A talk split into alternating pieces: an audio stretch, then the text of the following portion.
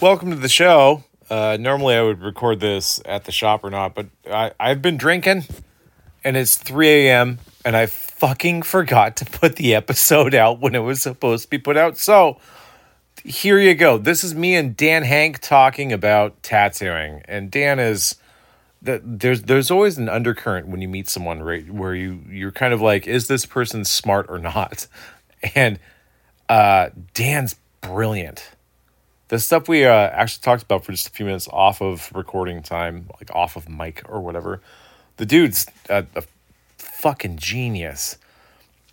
And uh i'm not just saying that because i'm hammered. Like the dude is just rad. So here's our episode with dan. Uh, I hope you enjoy it. And also, if you have a beard, please, for the love of God and all that is holy, do not dye it one color. Remember how they used to have those hair, those, those, those the, the hair dyeing commercials, where it was like, oh, herbal essences or whatever the fuck it was. And it was like your hair is going to be a multitude of shades, so it looks natural. Well, Eminem's beard doesn't do that. Nor does Chris Evans' face. Anyways, I hope you enjoyed the show.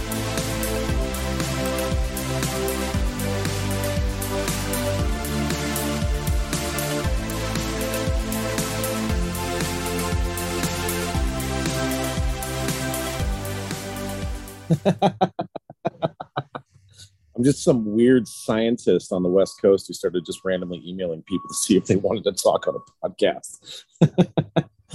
oh. Well, I know some people are like really awkward. Like, I don't care. I'm fine. You know, yeah. I have good friends that like just they're not social creatures. Like, uh, like I'm good friends with Nick Baxter. It just you know, it's it's like pulling teeth to get him to talk.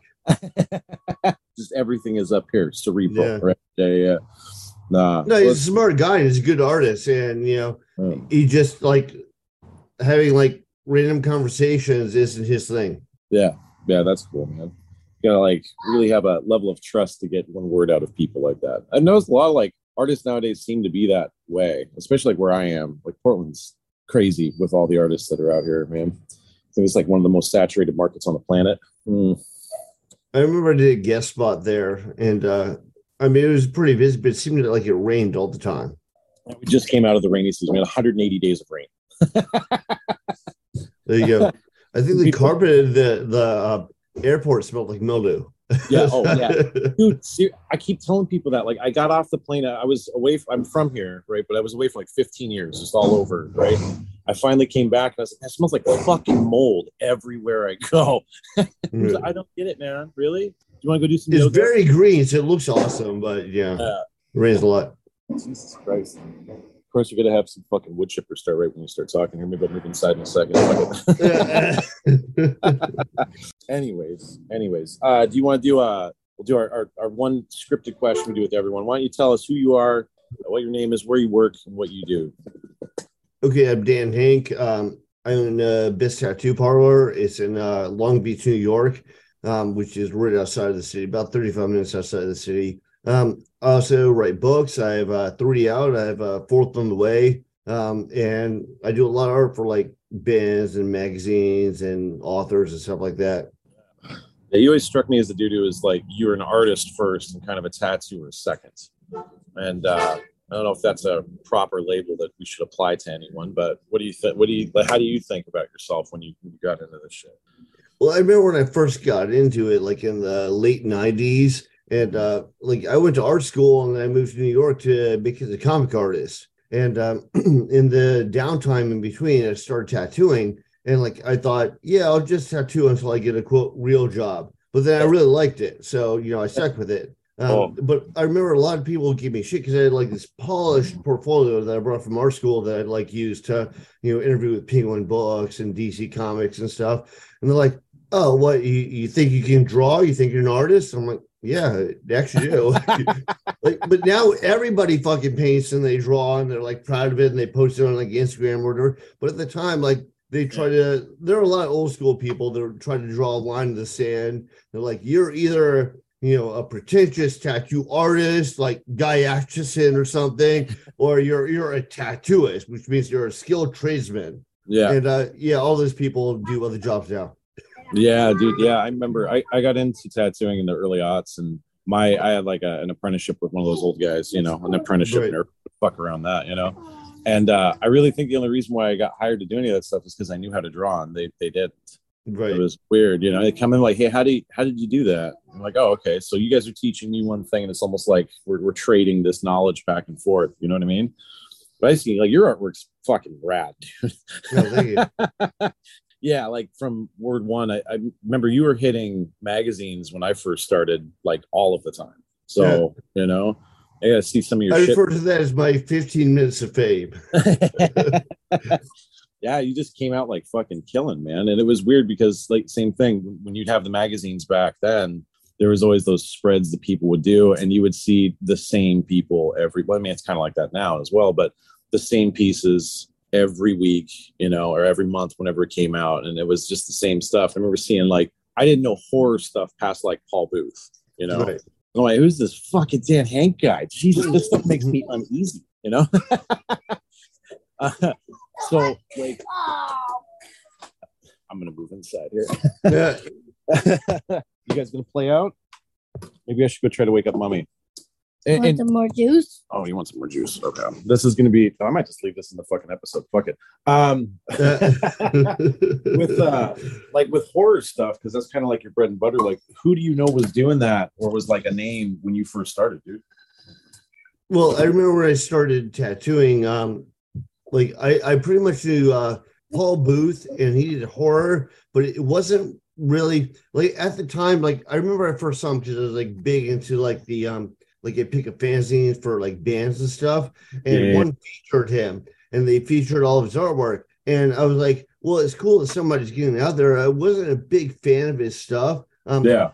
later on, I, I feel like he got a lot more developed, and I, and I remember seeing his stuff at the Roseland Ballroom and being like really impressed. But at, at the time, it just like I don't know, it like you know, I, I'm probably being like a picky art nerd, but I was like, oh well, the anatomy and light source and stuff. I, I just didn't feel like it was there. But then when I started, I was like, this guy is a man. And um, then I remember who I wanted to learn from was uh, Guy Aitchison because I really liked a lot of his concepts. You know, Yeah, yeah, yeah. his book, uh, Reinventing the Tattoo, when you get in that like Trapper Keeper. Yeah, yeah, yeah, yeah, yeah, yeah, yeah. And Yeah. uh, I remember Hernandez came on the scene, and Hernandez Oh. was doing some amazing stuff. Like I remember this guy I was working with. This is like my first two years tattoo, and he's like, he's too good. He's too good. He's got to quit. He's too good. yeah. Fernandez still slays, man. I don't even think he does fucking stencils or anything anymore. He just kind of just does creepy shit on people. Yeah, no, I, I met him. He's like a English is not his first language, but Yeah. he's a nice guy. Yeah, that's fucking neat, dude. So, so yeah, so there, there wasn't like because I always thought that Paul Booth was kind of more like gothic fantasy, not really horror. You know, I don't know where the horror label came out, but when I seen your stuff, you were like, I'm a horror artist. Right. it's just like how how was that? Because I mean, like New York at that time as well, like the, the tattoo culture is way different than it is now. You know, like how is it starting out being like an artist who does creepy stuff, like trying to drag in clientele for that? How was that for you?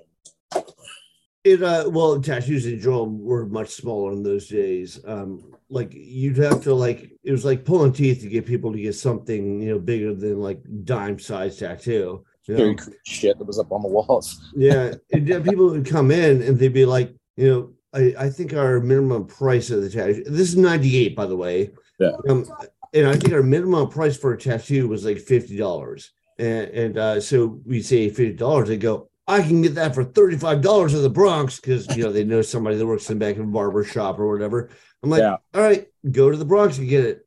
Nah, man, but I like your work better. I'm like, well, then you gotta fucking pay for it. but I mean, that's kind of what you dealt with. It, it was less subject matter and more like, you know, people had this idea of a tattoo and just wanted to get it. Yeah, yeah, yeah. There was also the era of like, you know, you know, tattoos are a bad thing. Only like drug addicts and sailors and criminals get them. But it, it evolved a lot over time. Yeah, yeah, man. That's that's funny. I was thinking about. I started tattooing in Toronto, Okay. Uh, and it was just a different place. Like you had like we had the number of tattoo shops over there. I think there was like around 10 or something at the time, maybe 12. Um, and you had like the hierarchy of like the artsy type places or whatever moving down. But I remember the first time I had like a 65 year old lady walk into the shop, I'm like, you need to get the fuck out of here, woman. Like, this is not safe for you. You need to leave, you know? And uh, it's just, I was hoping to get a little butterfly on my chest, you know? You're like, what the fuck, dude? Um, but I remember there was a couple dudes that were trying to do uh, rip-offs of you. Uh, and like the stuff that you were doing when I had started, and I was like, oh fucking hey man, like I love doing horror stuff, but I am not a scary person. So I never I never I do flowers now, like basically that's all I do. Um and so I was always wondering like how would you push that? Because I tried pushing on some people, you know, initially to do something that was a little bit more graphic, you know, and heavy, and I just never had any luck at it. So I, I don't know, man. I was just like I'm wondering what the type of people were that were coming into your place, you know, back then. Well, it was a variety. I mean, a- after I, I tell people this all the time because they're like, "Oh, how do I get in the magazines? How do I get in this?" I'm like, just got to keep at it. Just like Mhm. uh, I remember, like sending like this is back in the days when you go to like a Photoshop and they make you Polaroids or they make you like you know um actual photos and you like put them in an envelope and you mail it to people. Yeah. and I just kept trying and trying and trying to get myself out there. And then one day, just like boom, clicked. Yeah. Um, Yeah. but I think um, do you remember Hardcore Inc? Like it was like Oh uh, yeah. yeah. I was Yeah. in like issue number three of Hardcore Inc. And that was the first magazine I ever got in. I was like, oh my god, I'm in a fucking magazine. you know, and, and uh, but you know, it, it you just got to keep at it. Like I was in, I don't know if you remember Pain magazine. Oh yeah. Yeah. Yeah. So like all these ones that were kind of like, you know, kind of like uh Yeah. like second tier or third tier or whatever. I just kept trying and trying and trying. And so I guess going back to your point, like in, in the early days, it was like this is what I really wanted to do. But you know, if somebody came in and they're like, I want a Grateful Dead logo, I'm like, all right, I'll do your Grateful Dead logo. You know? But then after a while, it got to the point where, you know, people were coming to me for my stuff Mm-hmm. and and also I got some people that are just coming to me because they're like, oh well, this is a big name. I got to get tattooed by him. oh yeah. Right. which was kind of annoying. Um, like I did um, you know the band Ringworm. Oh yeah. So uh, this is back in the MySpace days. Like, I, I went on their MySpace page and I just liked them. And then James from Ringworm, he's a tattoo artist. He owns a shop, and he got a hold of me. He's like, "Oh man, I love your stuff. I'd like for you to do a guest spot." So I, I went to Cleveland and did a guest spot, stayed at his house. He has an awesome house. Looks like uh, from the Texas Chainsaw Massacre, you know. And like um, I remember I, I I slept there. He has like all these like horror movies. He's big into horror. know? yeah. But uh, I remember there was one guy that came to because he like advertised that it was coming and it got all booked up. And I I did like I guess people a lot of people like uh, Creature from Black Lagoon there, and so I did that a bunch of times. Um, like there were people that like collect all the statues and everything. But there's one guy who got um Leatherface for me, so I drew up a Leatherface. I did a Leatherface on him. He calls me like six months later. He goes, "Yeah, man, what else should I get?" I'm like, I, I don't know. What are you into? You know, he's like, well, I don't really like horror. Just you were coming to town, so I'm like, dude, I, I can't help you. Uh,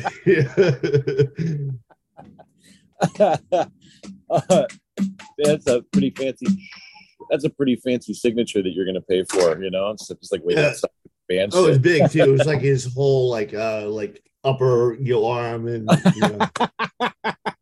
I mean, I, I spent like eight hours of that tattoo. It was a giant fucking piece, you know. It was like, uh, I don't know, belt Yeah. sander maybe, you know. That- funny man. Well, uh, I, I was uh, reading a, a little bit about like your past and stuff, and you were into punk rock. I know you're like big into music. I listened to some of your your podcasts as well, uh, with you interviewing some some music people. And uh, well, if we go back a little bit, let's think about like teenage years, Dan. Like, what the what the fuck was life like, and what drew you to punk rock music, dude? Well, my parents are very religious and very conservative. Uh, my dad's lifelong military. He's in every war from Vietnam to the first Gulf War.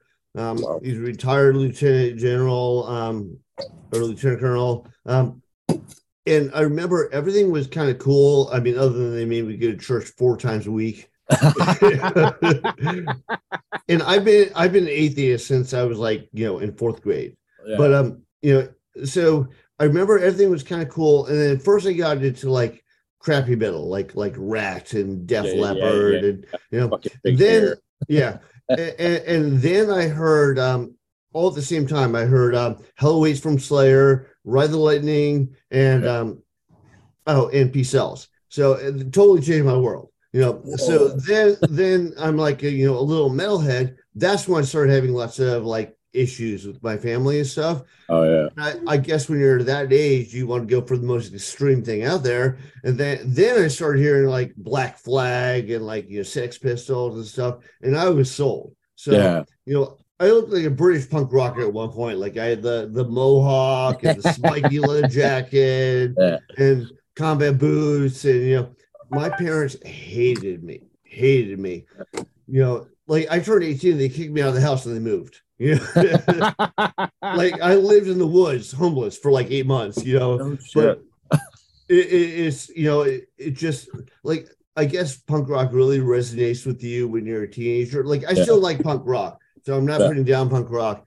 Um, but like especially at the time, like you know, Dead Kennedys and Black Flag and Minor Threat, uh, they were telling you the truth. They were telling you that like I, I liked metal, but I was like, you know, a lot of metal, like the lyrics are kind of goofy. Yeah. You know, like I don't care about wizards, you know, Satan, and I don't even believe in fucking Satan, you know. So, yeah.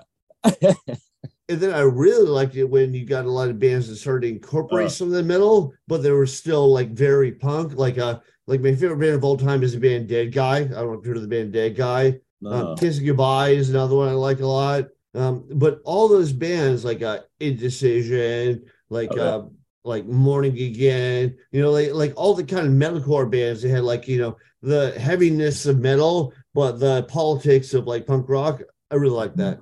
Yeah, yeah. That that like uh foray into this uh, it's almost like self-sufficiency, I always thought with like punk rock, especially when you get like the fucking the metalcore shit where things is, you know, there's a lot of energy that's always going into everything. It's kind of dangerous to go to shows, which is fun. Yeah, Uh, I've had my nose broken three times. I've had black eyes. I've yeah.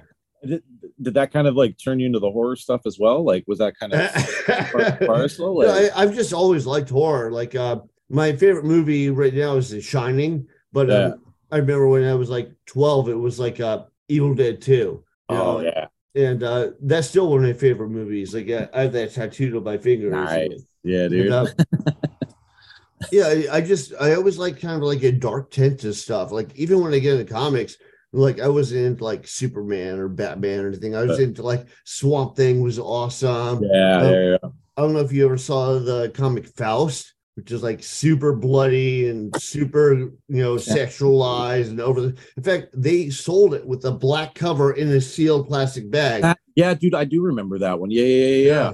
And oh, I, I, I knew everybody at the comic shops because I'd like bring my like a, my you know twelve year old like storyboards to them, which I'm sure are crap if you look at them now. But they give me advice, and you know a lot of indie artists worked at like book shops and like you know comic shops and stuff.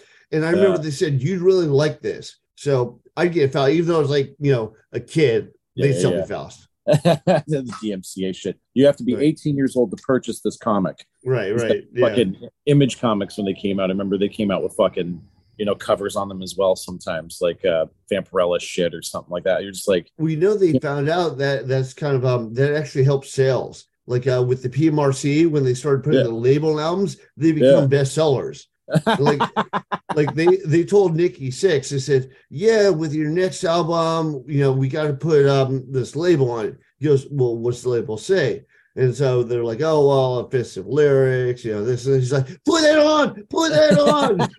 that was on their best-selling album. no That's shit. actually why they pulled it, is because it was making them sell better. oh no shit.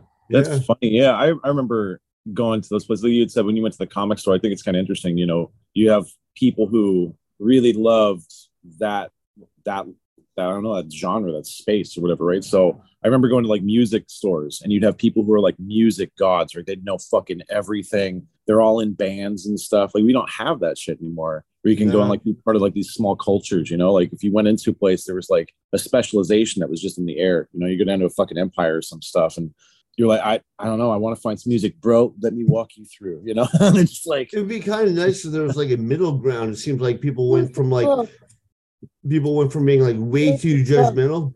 Oh, go ahead. yeah. Oh, no, you're good, dude. I can still hear you. This is gonna split into two fucking audio layers too. So I can, Uh, uh, here we go. What do you need, Cy? I'm trying to I'm trying to actually do a recording right now. Maybe we could go and wake up your mommy. Can you guys come inside? Yeah. Okay, okay. What do you need, Bubba? What do you need? Oh, I need some. You need a book? Yeah. Why don't you just grab a book? The books are up here, Bubba. Oh, book. Yeah, look, here, why don't you take the elephant and piggy book? Yeah. Is that good? What's your step? All right, I'm gonna go back outside, but I need you guys to try to be quiet, okay? I have a bubble bath. We're gonna have a bubble bath after I'm all done, okay? okay? I love you. I'm going to close the door. You guys need to be quiet. If you need something, can you go get mommy? Please and thank you. Oh, the butterfly. Don't play with that butterfly too much. Mom will get upset. That's her. That's her butterfly. All right. Sorry about that, dude. no problem. Three kids trying to do some stuff right now is it's always a little bit difficult. Like but when we had like one kid, things were easy. and we had fucking two more in two years, and it was just like, oh my gosh. Uh, trying to be a, a, a parent and and tattoo and stuff is just it's always weird. I do like most of my concerts via Zoom and shit, and so they just be on me and shit. I'm like, yeah, what's that idea? That's fucking great.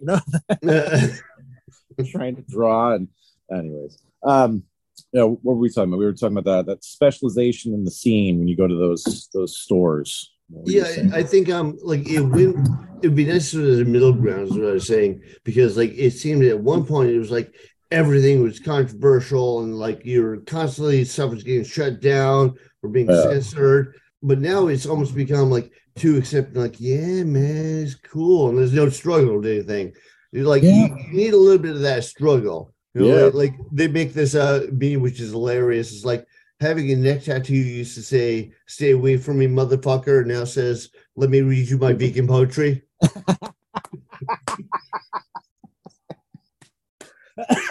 you get that too you get the neck and then you get the hand there's nothing in between you just wear long sleeves I know, I know. You got It's- sleeve. I've had people ask me that. I'm like, no. The other thing i noticed is everyone's getting their fucking face tattooed now They're like Yeah, no. there was a kid that came to me. Um, he was, I think, yeah, he was 18 years old, and I had to check his ID because he didn't even look like he was 18. And he wanted his first tattoo ever, and he wanted a big Tweety bird on his neck. And like, you know how um in cartoons when they get hypnotized and you see all the swirls Yeah. around them? Yeah, so that's what he wanted on his neck. And uh, so I'm, I'm kind of trying to talk him out of it. Um, he had a little bit darker skin too, so I didn't think it would show up that well you know, Yeah, and uh, you know, on his neck and his first tattoo. So I, I'm asking him a bunch of questions, like rather than just immediately say no. You know, I I, I wanted to ask him and go through the whole thing with him. You know, um, and I'm like, all right, do you, you know, if I do this on you, you're never gonna get a job. He goes, oh well, I have a job now. I go, okay, what's your job? He goes, I'm a dishwasher. I'm like, you will be a dishwasher for the rest of your life if I tattoo this on you. He goes, no, no, get this. You know, dishwasher, rap star. I'm like, do you know how many people I know that want to make it the music business and never make it? He goes, yeah, but have you ever met anyone with the confidence in me? I'm like, yeah, all the time. confidence doesn't get you shit man Yeah. oh my gosh And I don't Oh. even think he necessarily wanted the tattoo for the tattoo. He just felt like for you know the business he was trying to go into, he needed to get tattooed. Yeah, yeah, yeah, yeah.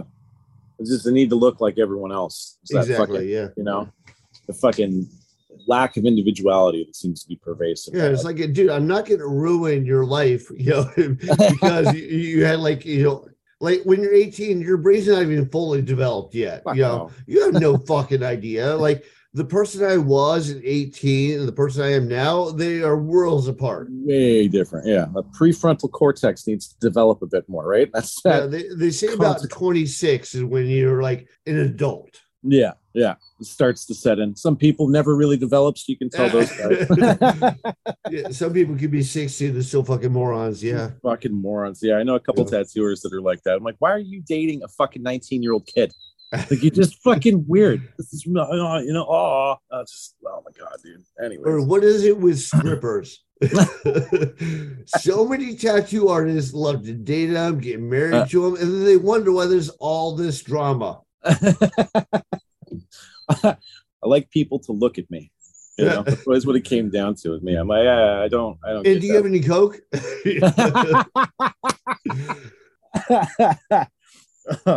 oh man. Okay.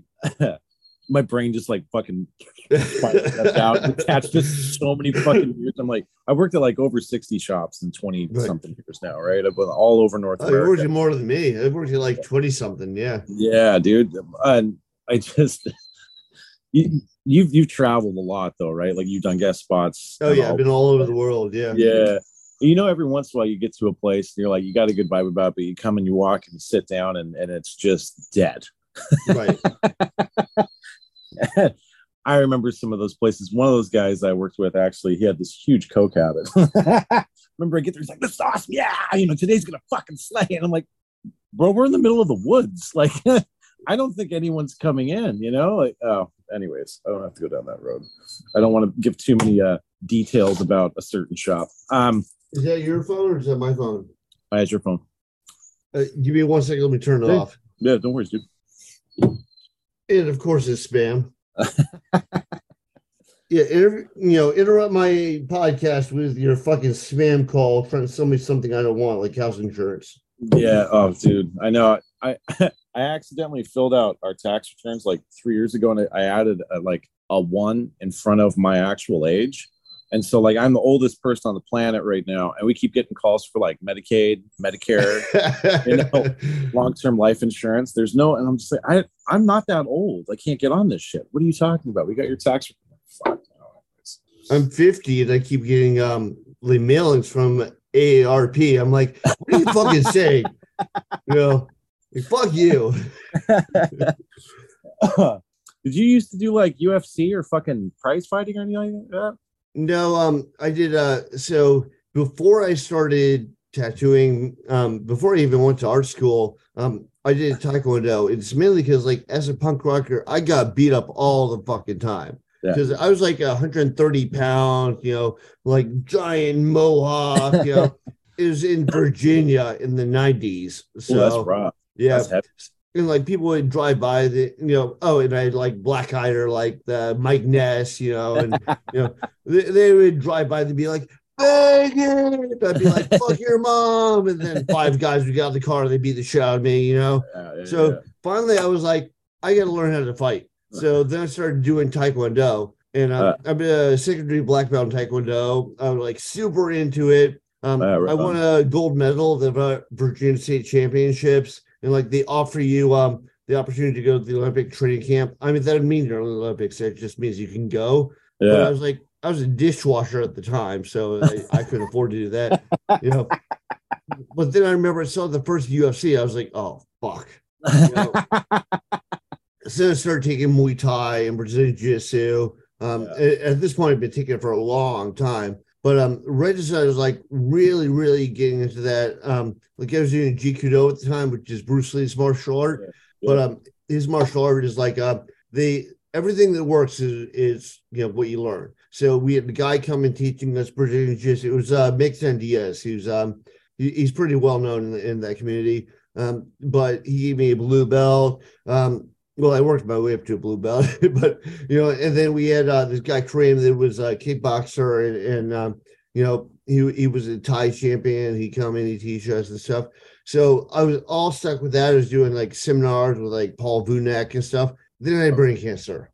So that was like a five year interruption. And then after I came back from that, I was like really busy because now I had my like 15 minutes of fame with tattooing. So I got I got really busy with that. I just got like moved off sideways. Yeah. What what happened with the brain cancer thing? I've read about that a few times. I don't know if you ever really like got into that, like how it affected kind of everything. well, it, it was it was two years in my tattoo career. I was finally at like a, a semi decent shop. You know, to me, it was like an awesome shop because it was like downtown New York City, in Yeah. St. Mark's, you know, place on St. Mark's Street, which is like the famous punk district, you know. And uh, it was a flash walking shop, which is exactly what you need at that point in your yeah, yeah. career. Oh yeah. know? And uh, so I was like, I'm finally getting somewhere. And the thing is, um, I bring all my um canvases and stuff there, and I I just draw and I paint in the meantime. Then tattoo come in, I do a tattoo. I remember the first day that I worked there, I made half my rent in one day. I was like, dude, Fuck. this is the most awesome job I've ever had. Yeah. You know, so all that was going really good, you know, and then I started getting headaches. And first I take uh I take like an Advil, they go away, and then come back at night. Then I take two. And so after two weeks, I was like, this is not normal. So I went to a like I was broke at the time. So I went to a clinic and it was like uh like they didn't speak English. They like they're like, Yeah. yeah, we have a free sample. Oh, wait, we're out of it, but uh, we give it to you if we had it. And they wrote me a prescription. I went to the pharmacy, and the pharmacy's like, we can't even read his handwriting. And they're trying to call him. He won't even pick up the phone. So they're like, you got to go to another clinic. So I went to like a way more expensive clinic, and they go, oh well, you're you're dehydrated. So they pump a full solution. They're like, call me tomorrow. You know, let me know what things are. So the next day, I, I felt like I had a jackhammer to the back of my head. You know, the, I was like throwing up. Like uh, my girl was there, and we had Chinese food the day before, so I was like leaning over to the um the counter of the, bathroom, like throwing up, and you know, she kept calling, and finally, when she got on the phone, like, "Go to the hospital." Mm. So when I go to the hospital, I'm like, you know, like she's guiding me to the hospital. I'm trying to walk straight, but I'm like walking sideways. I can't even control, you know. Um, so I get in there, I tell them they give me medication that takes away the headache. Um, they like do a brain scan, well, a CAT scan on me, and uh, they go, Yeah, you know, they're, they're like, Well, what do you do? I said, Muay Thai. They go, Oh, well, you know, it's probably a brain bleed. And they do the CAT scan, they're like, Oh, wait, no, it's a tumor. Was like, Oh, great. You know, but uh, they're like, Yeah, um, probably like it's a slow growing tumor. So, you know, you probably had about two weeks. and and they're like, so we have to set you up for a surgery. Um, Yeah. They had to do it in three days. They have to do um, MRIs with contrast and all that stuff. Uh, but like, they're like, it's brain surgery. So you probably have about a 50 50 chance of making it. Yeah. Jesus Christ. I, I was like, I was like, okay. And like, my girl was like crying. She's like, you don't care. I'm like, well, of course I care, but what am I going to fucking do about it? You know? Yeah. And I remember I called my my parents. Like me and my parents don't have a good relationship, but I remember I called them and I told them. They're like, "Well, we come see you, but you know, last minute tickets are expensive, so so they never came to see me." Like, well, I almost died, but you know, whatever. Fuck, dude. This is just solo alone. 50 50 fucking shot. This is like Russian roulette and stuff. So, and it well, was actually, quick. this is even better. So the guy who's like the anesthesiologist is like putting me under right before. He's like, "Oh, what's your dad do?" I say, "Well, you know, U.S. military." Blah. He's like, "Oh, I, I was Russian military. I was on the opposite side." And then I go out.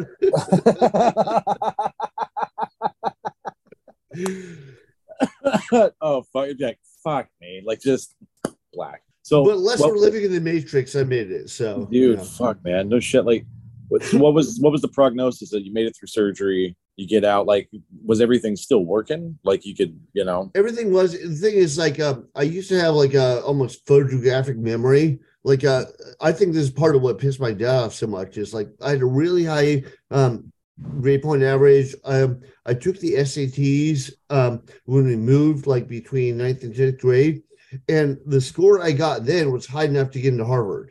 yeah, So, you know, so in his eyes, I had all this potential to be like a real, you know, professional.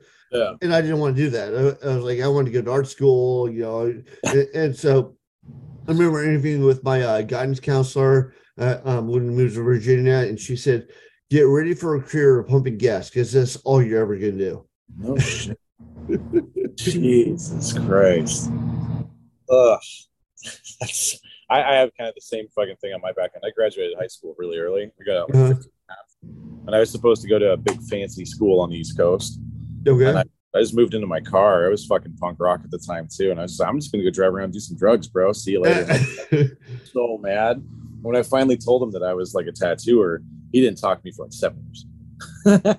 Even now, he's like, "Why don't you just go get a real fucking job?" And I'm like, "Well, this is a real job, Dad." That's exactly what my mom said. Like, uh, I remember, like, I got um, a bunch of my art, like my paintings and stuff, in a fantasy magazine. So I was excited about it. So she called me up, and I never call her, but sometimes when she calls, I don't check caller ID, and I'm like, "Fuck, my mom."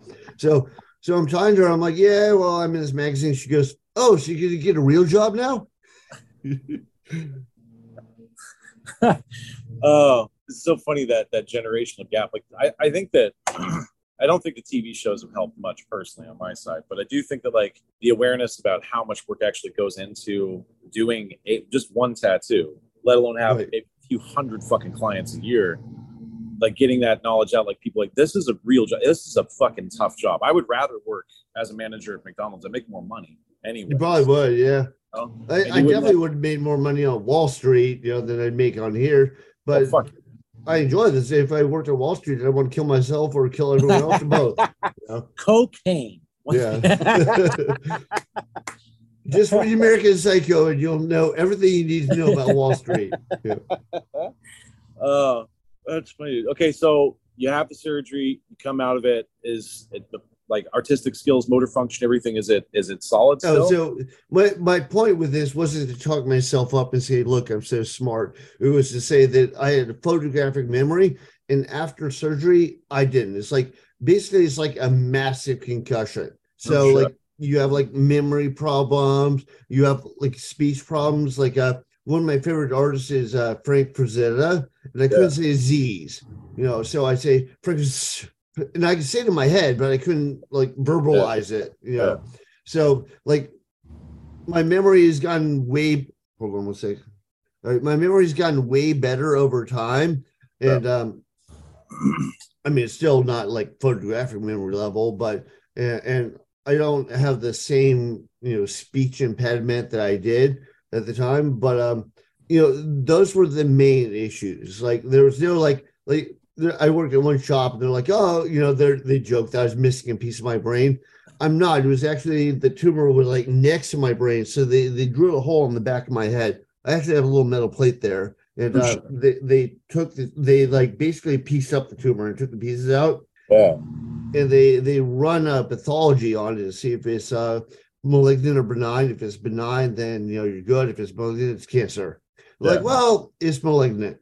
so I had to go Sure. through uh, chemotherapy. I had to go through radiation treatment, and uh, like I said, so far it hasn't come back. So that Yeah. that was a good point. But I was in ICU right after that happened, and I think it was my third day in ICU, and the twin towers were down. Oh, and I was in Bellevue Hospital, which is the closest hospital to the Twin Towers. yeah, yeah.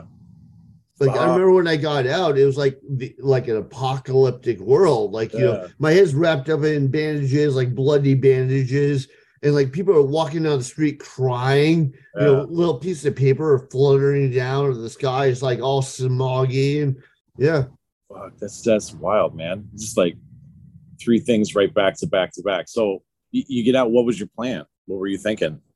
Well, I, I'd finally gotten somewhere in tattooing, so I was like, I'm not giving this shit up. I mean, it's like I feel like I've had to fight my whole life, like you know, homeless punk rocker. Um, Yeah. I, the way I got to New York is I went to art school, and my uh, art teacher said, if you want a career in art, you got to move to New York. So on my motorcycle, like my 20 year old motorcycle, you know, with everything I owned in a backpack, I traveled to New York. You know, so I, I feel like you know, you just got to try. You got to try to make it. I was like, I'm not going to let this hold me down. So like, even though I was like going through chemotherapy, you know, and radiation, I was still working three days a week. I was Oh, like, shit. I, I'm not going to give up on this. I was still going to the gym. You know, I lived in Brooklyn and I'd bike because I didn't have a vehicle. When you live in Yeah, Brooklyn, yeah. it's kind of hard to have a vehicle. Um, so I'd bike over the Williamsburg Bridge, and like about halfway there, I have to stop and throw up over the corner of the bridge, you know, or the side of the bridge. Then I'd make it to I, I my gym was Crunch Fitness, so which Lou from Sick of It All was there, or not Lou, his, uh, his brother was there. I was like, hey, I know who that guy is. But um, I, I'd go there and I'd be like working out and I have to go puke, you know, and then I'd work Mm. it. But I'm like, I'm not going to let this beat me. You know, like if you don't make it, nobody gives a fuck. I mean, you give a fuck, but no, in the in the grand scheme of things, nobody gives a fuck. Fuck, yeah, yeah, yeah, totally. So just kept pushing. Yeah. Was so your creativity, all that stuff up top was not affected at all. Like you can still see Yeah. it, whatever up here. You have any issues getting it out? Like No, no, I all right. So I have no issues expressing it. Um, you know, in, like art form or written form or anything like that. Um, I just said for a while I had a problem like verbalizing it. yeah, yeah, yeah. yeah. I You know, got you. so if I was like a, a public speaker or like a news Yeah. anchor, I would have been fucked. Yeah. yeah, yeah, yeah. So you didn't even have to do much talking. You could just come out, and show something. and Right.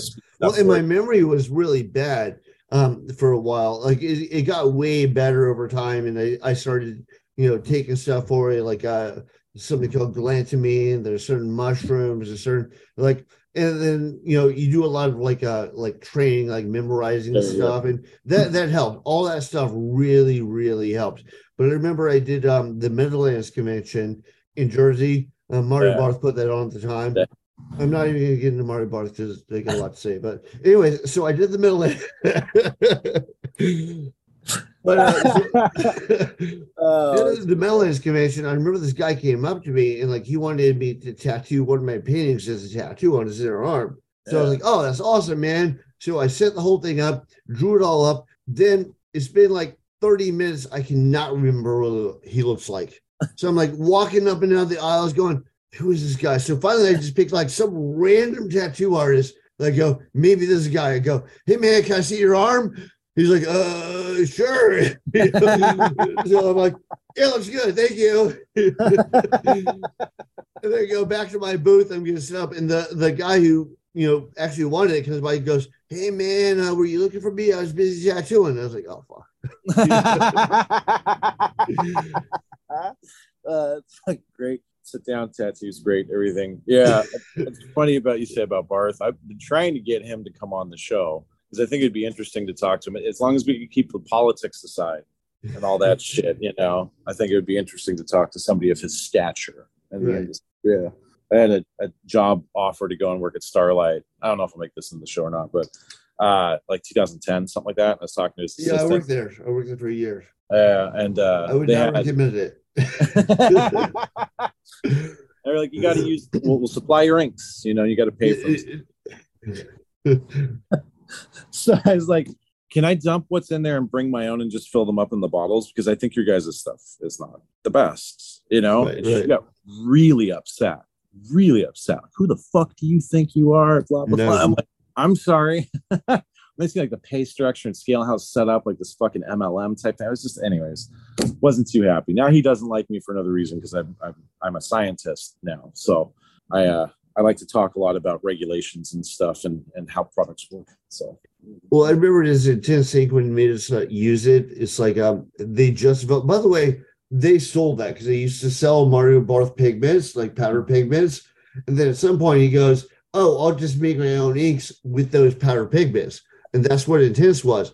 But Yeah. he didn't know what to mix them with. So that's why if you smell like the early Intenze ink, smells like something died in the bottle. That's why. fucking Listerine, formaldehyde, a little bit of rubbing alcohol. We're fucking good to go. Yeah. Keep the stuff shelf stable for as long as possible. Well, and he was selling Mario Barth machines. Like he had Yeah. this whole supply company. And then at some point he started bootlegging them and selling quote Mario Barth machines, but they were his you know copy of the Mario Barth machine. And then Mario Barth found out, sued him, took his machines off. So then what Mario Barth did is like he sold the same machines, but now he called them something else. That's wild, man. I, I have a million stories. We can be here all day. Yeah. Oh yeah. I'm not calling you out, Mario. Not at all.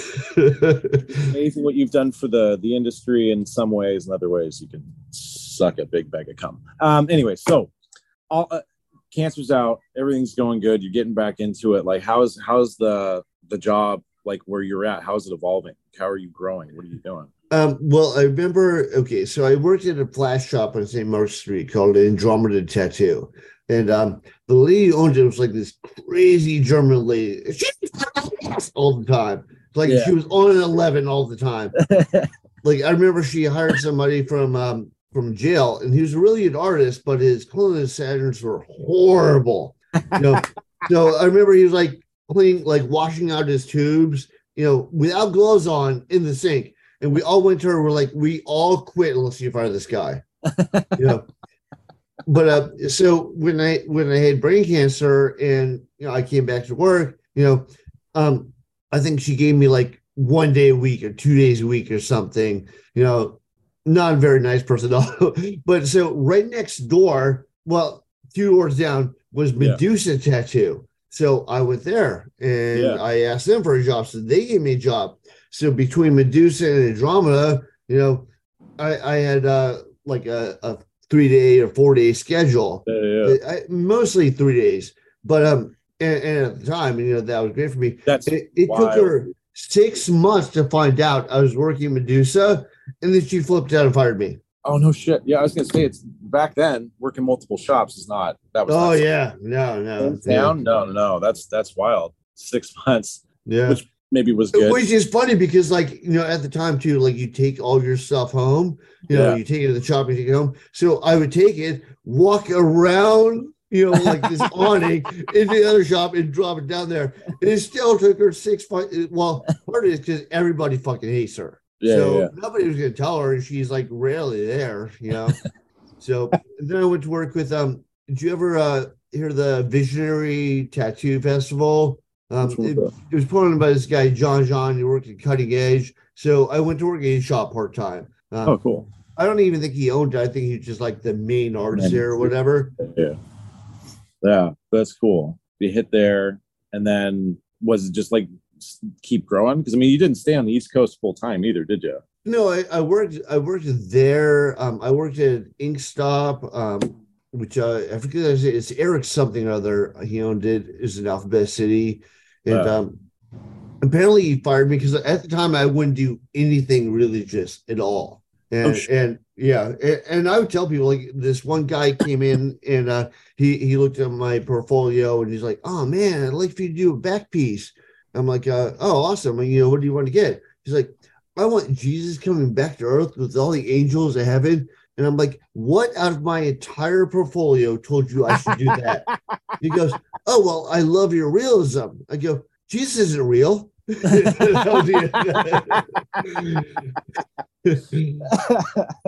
Yeah. but Eric told me that um his uh his, I don't know if his wife or his girlfriend didn't get um didn't get her scholarship, so he had to pay for her college. So you know he had to work more, so he had to let me go. But apparently, told everyone else it's because I wouldn't do religious stuff, and a lot of people came in for that stuff. Yeah, I yeah. so I don't know. Yeah, Yeah, back in the day, you got to do everything that comes across your plate. air Exactly, right? yeah. Shops. Yeah. Not. It's not like nowadays where you can just do peonies for your entire career. yeah. Nick tattoos on hipsters. Yeah. so you bounce out of there. Where, where's where's the next stop? Where do you head? Um, I think uh, because I, I bounced all around for a while. Um, I worked at Stream Inc. in uh, White Plains for a little while. Um, then the main guy there, um, it, it was Billy something or other. Um, but he used to work at Big Joe and Sons, and I guess they were scoping out a place to um open a shop. And there were like no shops in White Plains. So they're like, yeah, we'll try to open in White Plains. So then, like, this is back in the days when everybody was like real sketchy. So then he runs out to White Plains and tries to open the shop real quick, you know, and he called it Extreme Inc. But the thing is, like, White Plains fought him, so he could only open in the ghetto. Like, I remember first of the month, we get like a flood of people coming in. Yeah, yeah, yeah, yeah. Get that You know-. Yeah, yeah, you know, so so I was working there and um I started to build up like more of a name there and stuff. And then he's like, Yeah, man, I'm gonna move. Um, do you want the shop?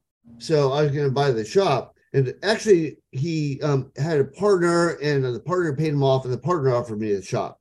And uh the partner's name was John. And uh, so John so I was stupid at the time. Like I, I went and got like all horror movie posters, had them all framed and like painted all the walls so they're like blood red. I was like, dude, this is gonna be awesome. It's gonna be so awesome.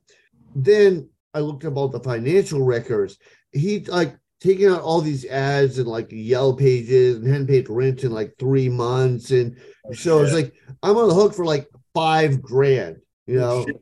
on top of buying the shop. And, and I told him, and he's like, "Yeah, man, they're lying." I'm like, "I don't care if you say they're lying or not. I'm not fucking paying this money." Oh, So th- yeah, that didn't work out. Fuck. So then I went to work for um, Screaming Inc. and um, Bill Monroe owned it. And it was in uh, it was in Jersey. And Billy Monroe opened a shop with Mario Barth. Yeah. number. You getting feedback to the babies? Can you hear me okay or no? Yeah, yeah. Oh yeah, yeah. So Billy opened a shop with Mario Barth. You know, so Mario Barth apparently opened a shop with uh with Tattoo Lou, like you know, the famous Tattoo Lou. Yeah, yeah, yeah. um, Lou uh, Rubino um, down in Miami. And that's when Mario Barth first came over. And the whole idea was they were going to have like like a private studio upstairs, and there's going to be like a more like a flash shop downstairs. Yeah, yeah. But then when it gets slow, Mario would wander there and go, I'm the best artist. You want me. And like, you know, like even if they were signing up with somebody else. And so that didn't work out. So then he moved to Jersey and he opened Extreme Inc. with Bill Monroe. Bill Monroe is like in one of those like kind of Bon Jovi, Poison Oh, type yeah, yeah, bands, you know. Um, Yeah. and and he eventually Mario Barth divorced his wife and married Billy's sister, but like they opened a shop together, and uh, and Mario Barth was saying, "Oh well, I'm such a big name. You should put all the money into the shop, and then you know my name would be my contribution." Yeah. So it was like 50 50, but in Mario Barth's name. Yeah. and uh, That's And- awesome. he didn't, he didn't want to hire artists. He wanted to hire apprentices and teach them. And then, so they had like all these crazy concepts of how a shop worked. Like, like you weren't allowed to know the price of a tattoo, you know, like because you might be influenced by the price and your, you know, how good of a job you did. Um, and when the customer picked out a tattoo, Bill Monroe, who by the way is not a tattoo artist, Oh no shit. out- yeah, not not at all. So he would come out and he would say, "No, this is what you really want," and like he'd try and like convince the customer, and then he'd try and convince the customer what size they wanted and where they wanted it placed and all that sort of stuff. Then, when you, as the artist, you agreed to do it, you like would do a sketch, and then you know Billy Monroe would have to come and approve the sketch, and then you make a stencil, and you put the stencil on the person, and then Billy Monroe would have to come and approve the placement and the size and all mm-hmm. that sort of stuff. Then, while you start tattooing the person, he would come by and give you criticism on your tattoo while you're tattooing the person. What? And then, after every tattoo, you had to clean and mop your entire station. Then, at the end of the day, we all had to like meticulously clean the entire place, Yeah. Like including wiping down all the windows and everything. Then we all had to wait until Billy was ready to leave to leave. So he would get a call last minute to be like goofing off with them, talking on the phone, and we're all just sitting on the couches waiting. Yeah. So, and after the first week there, I was like, yeah, I, I probably made, you know, I don't know, like three grand or something. Yeah. Like, yeah, you made 350. Here you go. I was like, get the fuck out of here. So, uh, you know, the Mhm. next, the, I, I was getting on a motorcycle. Um, so the next day I borrowed my wife's car and I came in and I'm like packing up my stuff and I'm like, I'm, I'm out here. Yeah. Yeah. You Totally. know? Jesus. That's insane, dude. That doesn't Yeah. make any sense at all.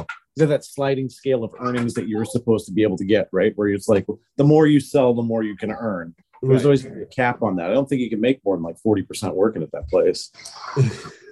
That's just crazy. Well, I remember there was one guy who did like a half sleeve on, like you know, all black and gray skulls and whatever, and um, he charged the guy two hundred bucks for that. And What? the reason why is that guy served his wife coffee at Dunkin' Donuts in the morning, That doesn't make any, that doesn't,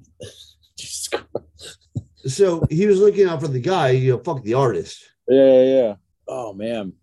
That's At one so point, weird. everybody in the shop left. Like Yeah. they, they all just as a group left, and he'd tell people they'd call and they'd request an artist to be like, "Oh, that artist is on vacation." So oh, but no then- shit.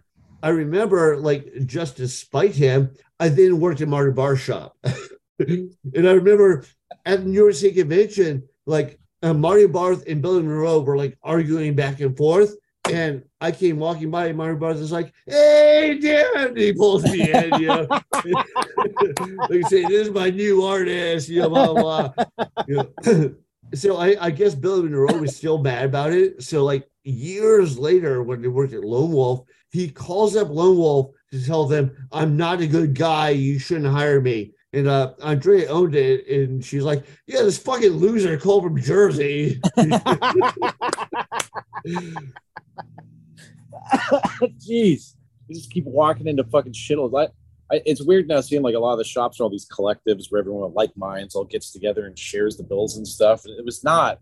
It was not. yeah, like, no, back in the day, Um, yeah, you, you had to fucking scrape and fight, and there was always that first the fucking floor, right? The first guy who shows up gets the first tattoo that walks in, yeah, know. yeah. uh, and then you'd cycle through it. If you were if you were the fucking last one there, or if you just somebody didn't like you, the counter staff, the fucking owner or something, you'd be at the bottom of the list. You may not make anything for fucking weeks and weeks, you know. Right. And if you did get paid, maybe it was late, maybe it was short. Keep your fucking tips. Ugh.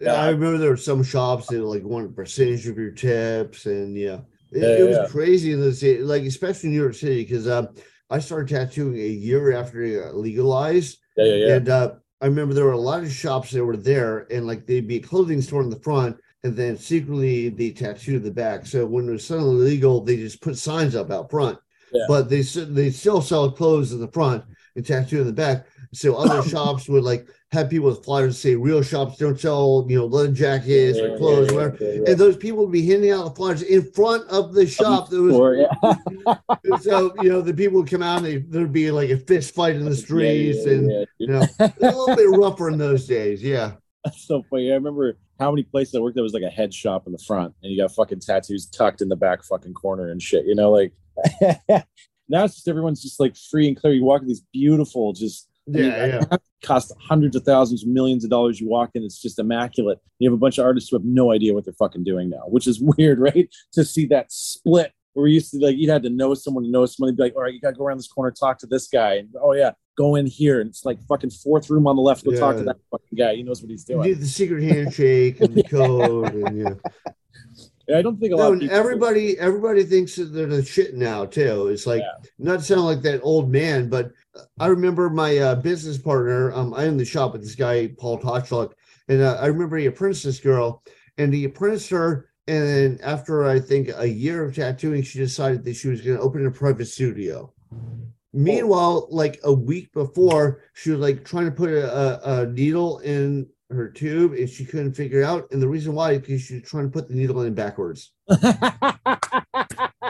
But she's ready to open a private studio. oh, that's funny. Let's. Oh, I fixed up so much of her work too. Want some bunnies? Can you go ask mommy, please? Well, I need you to go ask mommy, please, sweetie. I love you. Baby, sorry about that. She wanted she wants some fruit bunnies. Yeah. I'm sorry for being a lack of professionalism right now. Uh, this is cool just to hang out with you. I'm like glad I actually got to meet you. Like you just seem like such a genuine fucking like just a cool. there you um. Okay, so so after that whole debacle, where'd you go next? Oh, let's see. Um, after um, actually after Screaming ink is when I went to the weight place in White Plains. Um, I, I checked out a couple other. Um, I remember um, I forget what it's called, but Peter Conan was a guy he owned it, but it was like the shop was too far away, and his dad was there at the time, and he smoked in the shop. You know, while he was tattooing, and the entire shop smelled like cigarette smoke. the walls were stained yellow. I was like, I can't work here. You know, and uh, so I remember working at Stream Inc. and then um I remember where I ended up working, but I remember at, at some point um oh I remember um so my my girlfriend um when I had brain cancer that's now my wife um Yeah. she was uh I felt like she was uh really uh she was awesome when they had brain cancer. Because like first of all you know she's a Colombian immigrant so it wasn't like you know native language you know it's not like we grew up together. Um I was a bit older than her. Um and then we've been dating for three months and then I brain cancer every single day she'd come in you know Sure. just check on me she always looked you know upset I was like this is a good fucking person yeah, yeah, yeah. yeah. Um, but uh, so I remember Tattoo Lou hired both of us. Um, she was working at um Big Joe and Sons, and she wouldn't even tell me because I would have tried to get in a fight with the guy. But there was a guy like, have you ever seen that show Eastbound and Down? Yeah, yeah, yeah. There was a guy that looked just like that guy, like like the puffy, you know, sweatpants, and he would tell her because uh, she was like four foot eleven, had dreadlocks, and he'd be like, maybe if you cleaned up a little bit, I'd fuck you. Oh, and like I said, she would tell me, you know, until way later because I'd uh, try and go fight him, you know. But anyways, so she quit. She's like, I can't deal with this guy anymore. He wasn't even an artist; he was a shop manager. You know? oh yeah, one of those guys. Yeah, yeah, yeah. Ugh. And uh, so she's like, "Oh, I got us both a job at uh, Tattoo Lou's." You know, so we went to work for Tattoo Lou, and uh, at first working for Tattoo Lou, it was kind of cool. He's like, "Oh yeah, my artist is like referring all his people to me and stuff." You know, Uh. but then he was like, uh, "Like I remember we had um, cameras everywhere in the shop. Yeah. put cameras everywhere, including in the piercing room." Oh, So no. our piercer Joanna was uh piercing a girl's clit, and he calls up. He's like, "Hey, Joanna, you piercing the snapper?" She's like, "Yeah, Lou, get out of here." Christ, man. And I Oh. remember he showed up. He had like one of those old men Harleys with the giant boom boxes on the side and stuff. Yeah. He'd show up on that, but all he ever played were Lou's commercials. It'd be like, "Where's he gonna go?" It's like it's the worst stereotype. It'd be like, "Where's he gonna go?" Forget about it. Like, oh my god. And then if you want to see something really amusing, him and his son made a rap song. It's like it's horrible. Look up the Tattoo Lou's rap song. It's horrible. I'll put a link in the show description to that. That'd be funny, pretty funny, dude. But I Oh, remember at, at one point, um, I remember my girl put up. This is back when message boards were big. Do you remember when message boards were big? yeah, yeah, yeah, yeah, yeah. So I remember she put she put a message. Me and Dan are looking for a real shop. Oh shit. and uh, everybody at Lou's is a fucking snake, at least in those days. Like that's back when everybody hated everybody, talked shit about everybody, Yeah, you know, yeah. Especially the people who didn't make as much thought that they were being ripped off by the people who had more clients, and you know. Yeah, yeah, yeah, yeah, totally. So somebody immediately told Lou, and then Lou didn't want to fire her because this thing about like girls and like confronting girls. Oh, so he comes to fire me instead. What? I, I know. And he comes and he's like, he, he's like, by the way, I, I think Lou's kind of a comical. I mean, he's dead now, but you know, at the time, like he, he's like, uh, he's shorter than me. He, he has hair plugs, by the way. You know, Oh, so it's not even his real hair. He has hair plugs, and he's like this, like, like getting mad. He's like, I want to put you in the face, and I just started laughing at him because I think it's so comical, which I'm sure made him twice as bad. Oh yeah, dude. but he fires me, and then I go down the street to Cliffs, and I get a job within like 20 minutes. So that's fucking that's so rad, dude. uh did you did you always stay on the uh on the East Coast? Did you ever move anywhere else? no, well, I, I figured like my wife I had to run, and uh, I was like, by that point, I was working at Lone Wolf. Lone Wolf was, was really good shop. I was crazy booked up. Like I was booked up like nine months, like working like Oh, six to seven days a week. You know, Yeah. I, I was like burning myself out. Yeah, yeah. you know, and uh, but then she dies, you know, I was like, fuck New York. You know, I had brain cancer, my wife died, you know, so I moved to Austin, Texas. Um, and I moved down to Austin, Texas. And the big thing in Austin, Texas is not what I do. Like not like dark realism. It's more Yeah, like yeah, yeah. they love old school. I just And like people-. Yeah, yeah. I mean, they might, you know, it might be different now, but you know, this back in like 2011, you know, and they really like to like walk in stuff, like because everybody there is like very flighty, like Yeah, yeah. ultimate hipster crowd, like very flighty, like should I get tattooed today? Maybe I won't. Uh, like I'd be on my way to the shop, and my clients like texting me or calling me to say, "Oh, I can't make it today," you know. And I remember like you know one week, three people canceled in the same week, all because supposedly their dad died. Like, well, what are you is fucking lying? Yeah. Jesus. Well, let, can we spin back a bit? What what happened to your wife? How did she pass away? Um, she started taking music classes at Pratt in Brooklyn, um, and basically, you know, tattooing full time. She had to take him like early on Saturday morning, Yeah. so she would take a motorcycle there on Saturday morning. Yeah. And somebody, like, by the way, um, where we lived because we lived in Williamsburg before Williamsburg was like super hipster, you know. So and she'd drive like through Red Hook to Pratt, and um, it's right next to the uh the you know after hours bars in the city. Oh yeah, yeah. So she was driving a motorcycle. Somebody just plowed into her and kept going. No. Like, they hit her so hard it took out their their you know headlight, took off like their bumper. Like they they knew they hit somebody. It's not like they just bumped somebody, but it was probably somebody drunk from one of the after hour Yeah, bars. It's like first thing in the morning on Saturday. But um, the thing is, like the New York PD is totally blowing it off. Like like immediately when that like they they call me up, you know, they're like, "Yeah, are you married to Monica Henk?" I'm immediately awake. You know, I'm like I'm like, "What happened?" Like, "Oh, I don't I don't know. She ran like a stop sign or something." I'm like, I'm like, who's the chief investigator of the squad? You know, you know. Well, you know, I, I can tell you my name. Like they were just they were total pieces of shit. And then they took her to um, they they they took her to a hospital that's really bad. It was like in the project. It's basically the area where Jay Z's from yeah. you know and um so it, it was like like it was it was uh people are like you know you're never going to get anything done there so like um a good friend of mine is rachel rosen from the band decision and um at the time she worked at the medical examiner's office she's like get her out of there you know Oh shit. yeah, so I'm I'm like trying to get her into a different hospital. Like I remember like the the first night I stayed there all day and I go down to get coffee the next morning and I go to go back up and there's big fast security lady. She's like it, it, and she's like, you can go upstairs. I'm like, I'm like, my wife is dying upstairs. She's like, Yeah. so No shit. and, and, like I mean, I felt like punching her in the face, but you know, I Yeah. know that I'm definitely not going to get upstairs if I do that.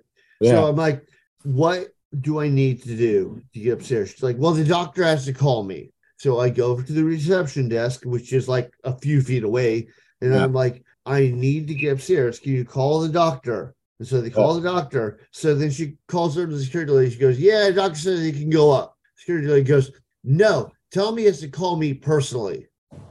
What and the then I'm I'm like biting my tongue and I turn back to the security desk lady. I'm like, Can you call him again? And she's like, No, why should I? fuck? So I had to go to a payphone, call the doctor. so, but what happened is um we talked to an attorney and uh he said, you know what? Picture as a model because she did like some alternative modeling, you know. Yeah. You know, and, and she's a, she's a beautiful looking person, all covered in tattoos with dreadlocks and stuff. So once we pitched her as a model, all of a sudden everybody's interested.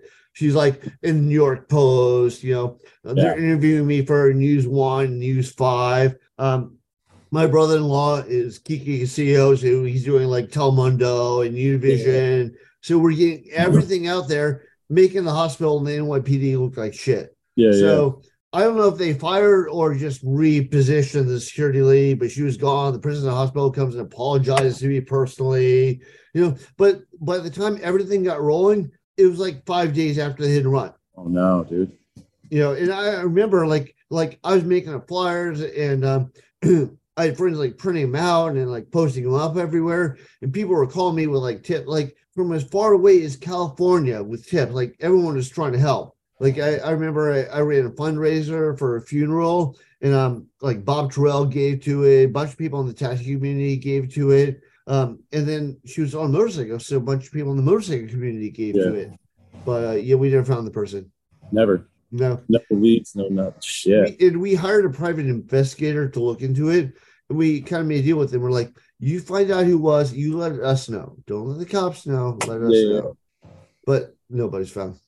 Jesus Christ. That spurring your move? Were you just like done with everything at that point? Is that kind of where you're just like fucking up? That that was like two years before. Um, and I remember all that was going down, and then you know, like it, it wasn't it wasn't an immediate thing, but it's like all that went down. You know, all that's bugging me. I'm getting like overwhelmed because I'm you know probably part of the reason I was tattooing so much is just like to put everything out of my fucking head. yeah, you know, yeah.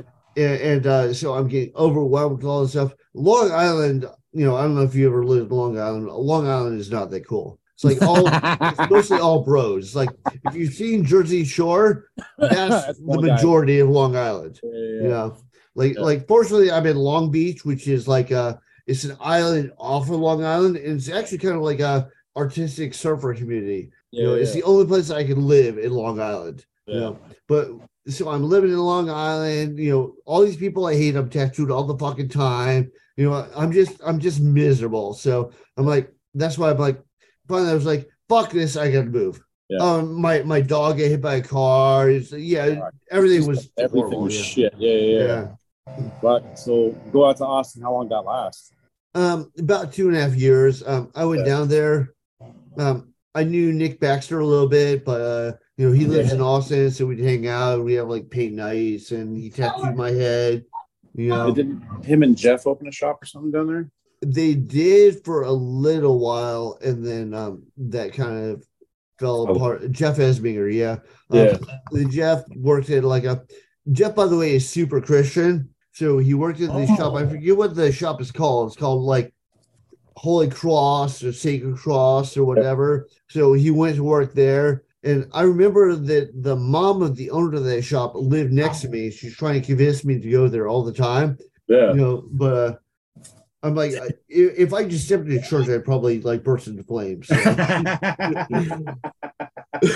so I, I don't think that's gonna work. But uh, you know, yeah, I, I remember they were gonna open a shop. He did a full sleeve on Jeff.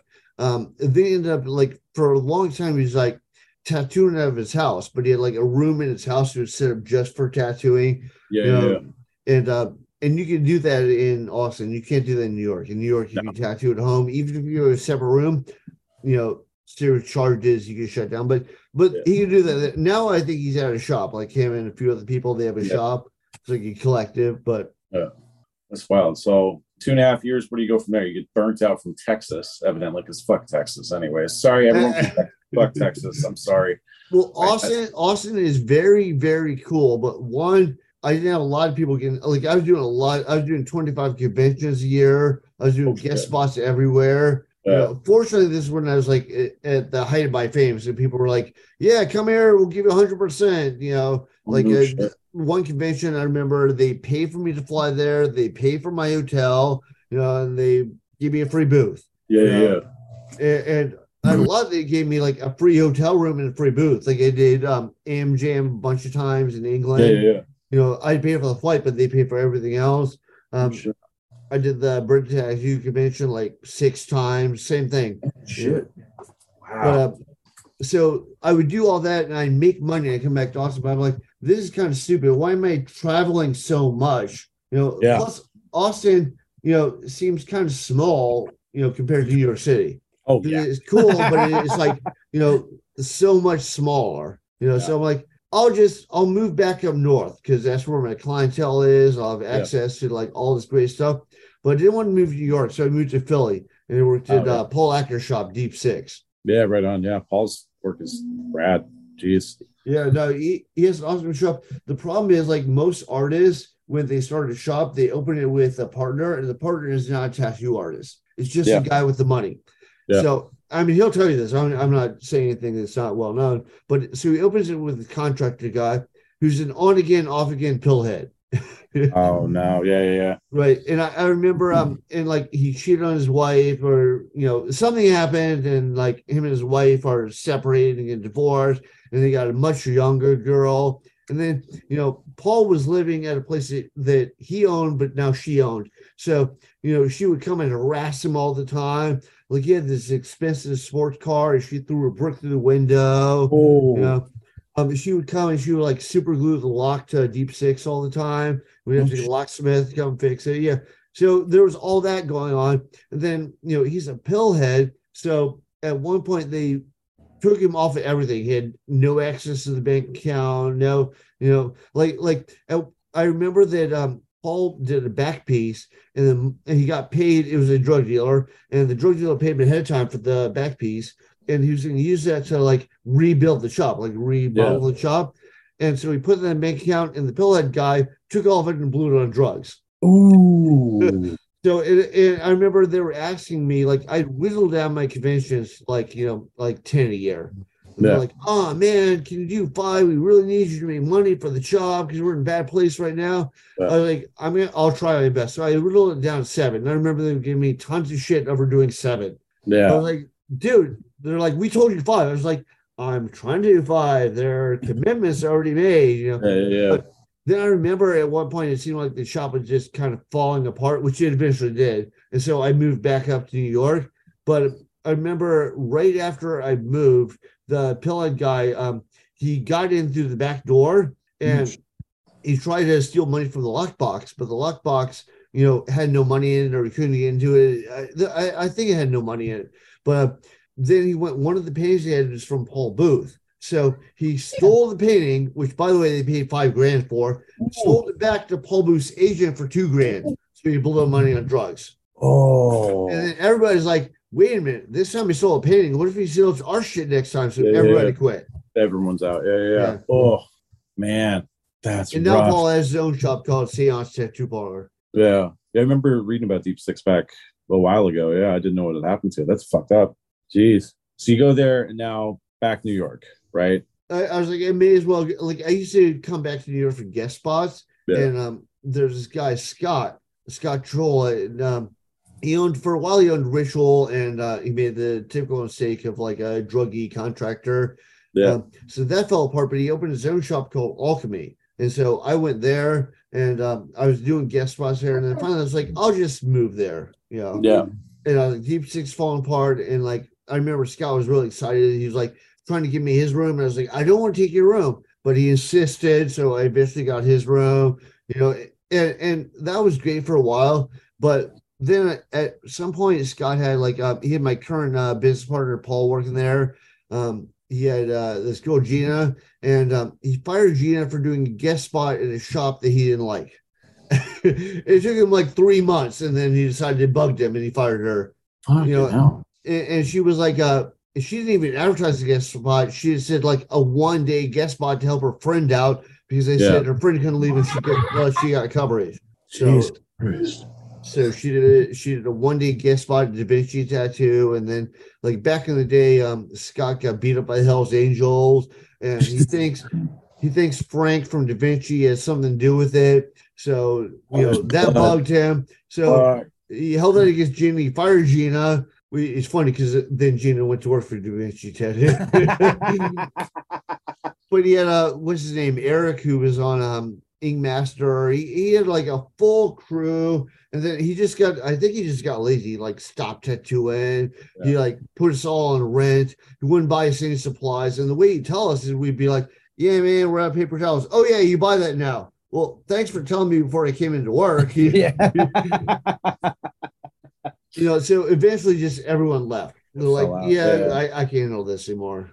But see, some I've noticed, like there is at least on the East Coast versus the West Coast, you, you have these like peaks and valleys. You know, there's like Yeah. a large expansion, a bunch of shops come out, and then they fucking fall apart.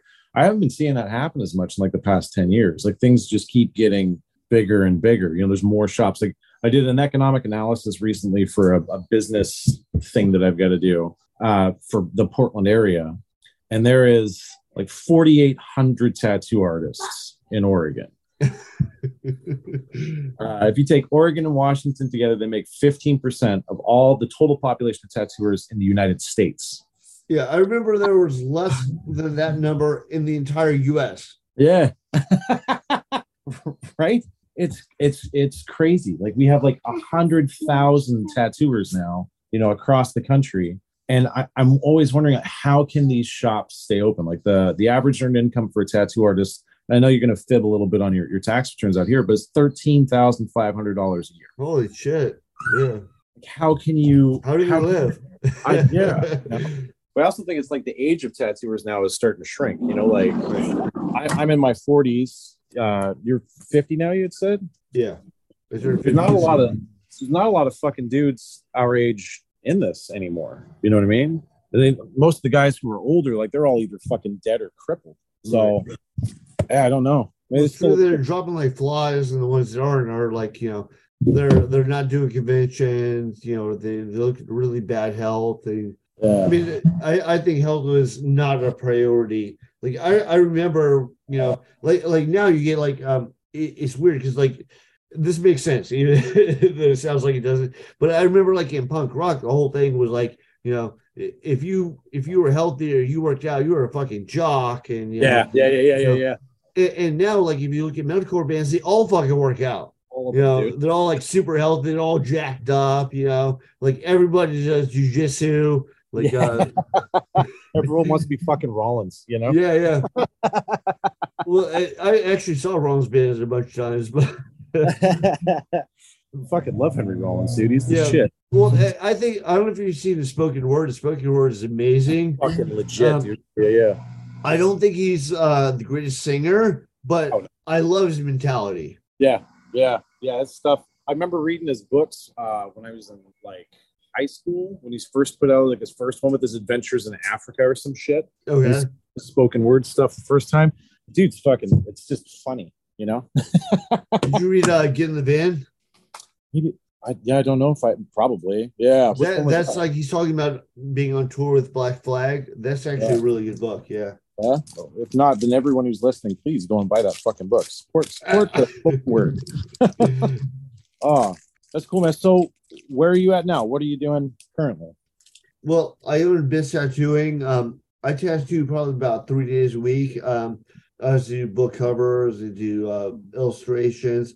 Um, I've been doing a lot of illustrations. Kind of a book coming out right now. It's like uh, because I've been doing like a lot of author cons and stuff like that. I kind of know everybody, and uh, I do like all the uh, covers for uh, Spotted Poke magazine, and cool. uh, a lot of them, a lot of the authors that I that I re- you know, was able to get work from do stuff for that and I would illustrate the story. So we kind of have a relationship going. So I said, give me a story and I'll give you the original illustration I did for one of your stories.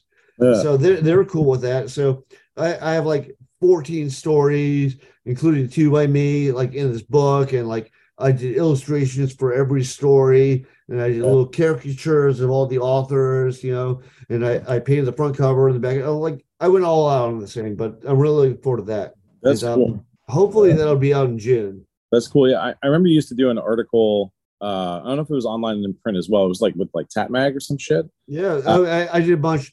I did one. Um, it's funny. I did one on Ink Master saying what's wrong with Ink Master, and I remember that made it everywhere, including Ink Master. and so the Ink Master, they would not stop inviting me on the show. Almost like, like you know, hey, we're, we're trying to get the guy that talks shit about us on the show. I was like, like, what is your fucking problem? And I remember uh, Best Ink. Do you remember Yeah. Best Ink? Yeah. They kept calling me. And the No funny shit. thing is, like, um, they kept calling me when I worked at Paul's shop, Yeah. and they were calling Paul too. And we both joke about it. Uh, it's like I know a lot of the younger people I've met. They've gotten into tattooing. Like they were inspired by watching that show, and like I just keep looking back and being like, dude, but it's not. It's not. It's not tattooing, man. Like hearing your stories. That's that's what I remember. You know, like my career is just it's fucked. Like you you you have to fight for any anything that you get Anything, yeah. all the fucking time. It's not just some peaceful kumbaya space, you know. And and they're like, oh, I watched the show and it made me want to become a tattooer. I'm like, what the fuck were you thinking? It's not. This is not the generation that could storm the beaches of Normandy. Like, I don't know if you saw Saving Private Ryan, but they'd be like, "Oh yeah, I'm joining the Germans." You know. Yeah. Can we just have a talk, please? Yeah. It's a bit different, man. Fuck. So what? What made you a muffin. You you want a muffin? Yeah. what got you into writing? Was it was it doing those those little uh, blurbs and articles that you were doing for that thing that kind of piqued Well, you into doing? I always wanted to be a artist and writer. Like that was my big thing. And I remember um like when I was in high school, um, I was like painting everyone's leather jackets and you know, doing all the artwork for bands and stuff. But I also took a bunch of like creative writing courses and um, Hmm. I, it would vary because like sometimes I get straight A's, you know, and sometimes like I remember there's one guy, um, he fucking hated horror. and uh so he, he'd just give me an F automatically if I did horror. so being like a rebellious punk rocker, you're gonna do it twice as much now. yeah, yeah, yeah, totally, dude. And I remember he he like um he wrote a story so he could kind of give us uh like uh like an idea of what he was like trying to accomplish. It was fucking horrible. So he asked us to comment on it. So I felt free to comment on it. Dude, I tore his story apart. And I remember I got kicked out of his class. I had to meet up with the guidance counselors and stuff. But uh, so I, I always wanted to be a writer uh, and artist. And I thought you kind of had to pick one of the two. So I was like debating what I wanted. And then I remember I read Watchmen. I don't know if you read Oh, Watchmen. Yeah, fuck yeah. But I was like, amazing art and amazing story. Like Alan Yeah. Moore is still one of my biggest influences. Like I took a six hour seminar with him, you know, Shit. Good on. and uh, I was like, wait, you can do both. So then I really wanted to be a comic artist. And I was like, you know, so I'm going to be a comic artist, but I'll write and draw it. And it wasn't until I interviewed with uh, DC Comics that I found out it's not that Yeah. way. Not that way. it, it is if you totally luck out and you stick with it and whatever. But like even like a like a genius like Alan Moore, um, he, he had like one of the best art teams you know ever. It was Steve Bissette penciling and John Totleben inking. So it was the early Swamp Things. You know, the only reason they gave it to Alan Moore and they gave it to these two guys is that they're like it was one issue from being canceled. Like, well, he can't fuck it up worse. and then he turned into a bestseller Yeah, but it's yeah, like yeah. it's like pure luck. Like like. Frank Miller who wrote Dark Knight, you know, he he was like the artist on Daredevil, and the writer quit, and they're like, eh, well, nobody buys Daredevil. Uh, let's give this guy a chance. And then he made it a bestseller. So Yeah. yeah, it's you know maybe you luck out, maybe you don't. Yeah, that's wild, dude. So that that pushed you into this this writing stuff now. Like, what what are your stories about currently? Um, I have an editor, and the editor describes it as uh, speculative fiction. I'm like, what the fuck is that? you know, it's like it's like uh there's sci-fi a sci-fi element in it um but it's not like space opera like star wars i mean think more like you know aliens or event horizon or something like Oh, that cool. Yeah. and then um i i have a definitely a horror element in it i have like i mean I, but I wouldn't say it's straight up horror because, like, like I never liked like the Henry Portrait serial killer just slasher films. Yeah, Like yeah. I like it when there's like you know an interesting story, like a Pumpkinhead or The Fly or something like yeah, that. yeah. So it, it's kind of along those lines, like like dark sci-fi, horror, speculative fiction, um, apocalyptic. You know, like Yeah. like in my in my stories, like I kind of keep that thing with comic books where they have a continuity, like they all kind of live in the same Oh, world. So I kind of do that, like, but I also keep the idea, like, if you saw um Road Warrior, Yeah. did you see Mad Max? Yeah. Okay, you don't have to watch Mad Max to watch Road Warrior. Yeah, yeah, yeah. Yeah, so yeah, uh, I- yeah, I, yeah. kind of keep that thing going. Like you know more backstory, you know, you, you know a little more going on, but it's not like you have to read building. one to read the other. Yeah, yeah, yeah, yeah. I gotcha. That's cool, man. Shit, was is that is that where you think things are going to be going in the future? Are you still going to be tattooing? Do you think, or are you starting to peel You off? I remember I, I did like one podcast and they're like, well, if you could only pick one thing, what would you pick? Writing, you know, art or tattooing? I was like, I refuse to answer your question. I said, I like all three. You know, I mean, if Hollywood came calling and gave me like, you know, millions of dollars like they did with um the the creator of Hellboy, you know, like Mike Mignola, then you know, I would still do all three. I would just like tattoo even less. yeah, I, I was like, you know, because I mean, there's some stuff like right now. One thing I'm working on tattoo wise is like there, there's a guy that did like a full back piece on him. I did full sleeves and all this stuff. So now I'm tattooing his wife as a zombie. You know, Oh no and, shit. yeah, and, and he's like one of those huge horror fans where like they went over to Europe and they like paid a special effects guy to like make her up as a zombie. So they have like really strong photos. You know, Yeah, he's like, hey, well, can you tattoo my wife as a zombie? And I've tattooed a lot of um portraits that I've turned into zombies yeah, yeah. after they break up with the person. But I'm like, yeah, that's a great idea. I, I love to do that. And the funny thing is, like while I was tattooing it, like he'd come out, you know, in the shop, and he'd be like, "Hey, look, it's a portrait of my wife." but uh, I would still do stuff like that. I mean, that's a lot of fun. I enjoy doing that stuff. yeah, yeah. What time is it right now? I don't even know. I think we might have. I think we might have hit our hit our time. Two thirty-four, according to me. So like an Oh, hour yeah. thirty-four minutes. Yeah, well, that's good, man. Shit. Fuck. Yes. this just flew by, dude. I'm just like, fuck, this is it's great hearing these stories and stuff and and getting to meet you. I mean, normally at the end of this we, we do some other stuff that's kind of funny, but I don't even think we need to do that with you. I say uh, like if you could go if you could go to to any new new person in this industry right now and give them one bit of advice, what do you think that you would give them? take criticism. It's really hard, especially because when I was a kid, like you know, you have to fight for fucking everything. Especially if you're a punk rocker in the South, you have to fucking fight for everything. So like, I want to be an artist. I want to be this. I want to do that. You know, so if somebody mm-hmm. said no, you're like, well, fuck you then. You know? but like sometimes people will say no because they want to see if you're really committed. Like Yeah. that's one thing I found out with comic books. Like I kept submitting to them nonstop, and then you know I was like, what do I have to do to make it? And then you know I went to art school and I moved to New York City, and I kind of found out it wasn't exactly what I wanted to go into, but I wouldn't know any of that if I didn't keep at it.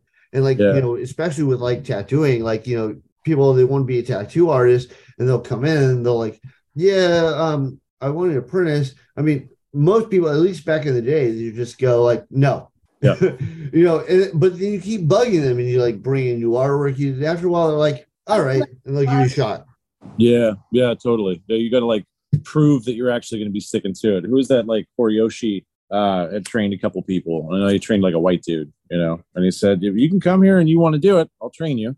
It's the guy, I forget his name now, but he moved to Japan. He was expecting he was going to live in his master's house and do this stuff the old Right, fashioned right, right. first day of training. He goes, okay, so when are we going home? He's like, I'm offering you education. That's it. well, You I need to have remember. I remember back in the day when you had to pay like six grand up front, you know, to be trained, and you, you know, they're not going to give you a job after your mentor trained you. Uh, Yeah. And I think that that guy ended up having to sleep on like fucking rooftops and in dumpsters and stuff for two fucking years, you know, until he learned enough Japanese and got a But job. bet he's made it now. He's fucking good. Yeah, his Yeah. artwork's fucking legit. If I can remember his name, I will put it in the show notes and stuff. Fuck. well, thanks, dude, for for coming on and talking, man. This is this is really cool. I'm, I'm glad to have met you. You got such a fucking body of work. I hope that you can keep it eh. up and just keep going, man. I try, I try. one day we're all gonna fucking die, and then you know, what what you did, you leave behind. You know, that's why I say like like my girlfriend giving me shit for you know working too hard. Or whatever. I'm like, dude, I'll sleep when I'm dead. Yeah, Yeah, totally, right? Just fucking stop. And stop. Don't be like Eminem and Chris Evans. Leave us a review on your podcast platform listening thingy me jiggy of choice. Maybe that should be like the title or the description. My wife and I have been drinking, and yes, we are live recording right now as we're drinking. It's super fucking funny. oh, you're recording right now? Yeah, I am. Oh shit! I didn't know that. if you like the show, leave us a review. It's amazing. Did you know that this show hit Apple's top 10 last week? And oh my God, I didn't actually think that a tattoo podcast could get a thousand downloads in an hour. So, hey, everyone who left a review, I love you. And uh, if you dye your beard, we love you too. it's fine. Anyways, we hope to catch you on the flip side and bye. Oh, and the next couple of weeks, we got a couple of cool people to talk to, and I think you're gonna like them. We got like a follow up to another one, which is kind of funny, and then we're gonna have some stories, and then even, oh my gosh, this is gonna be amazing. You don't even know. All right, bye. No.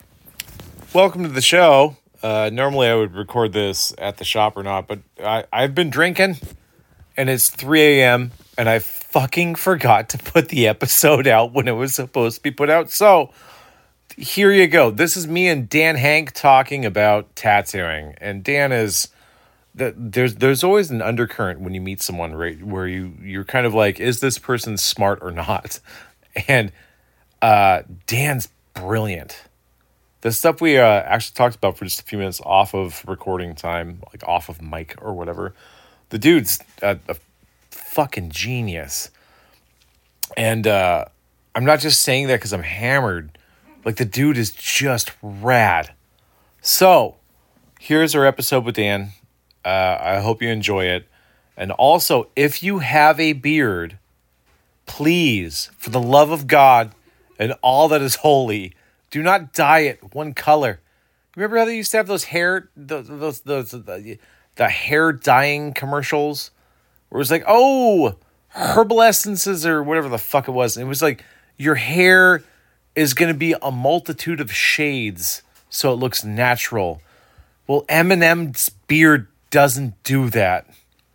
Nor does Chris Evans' face. Anyways, I hope you enjoyed the show.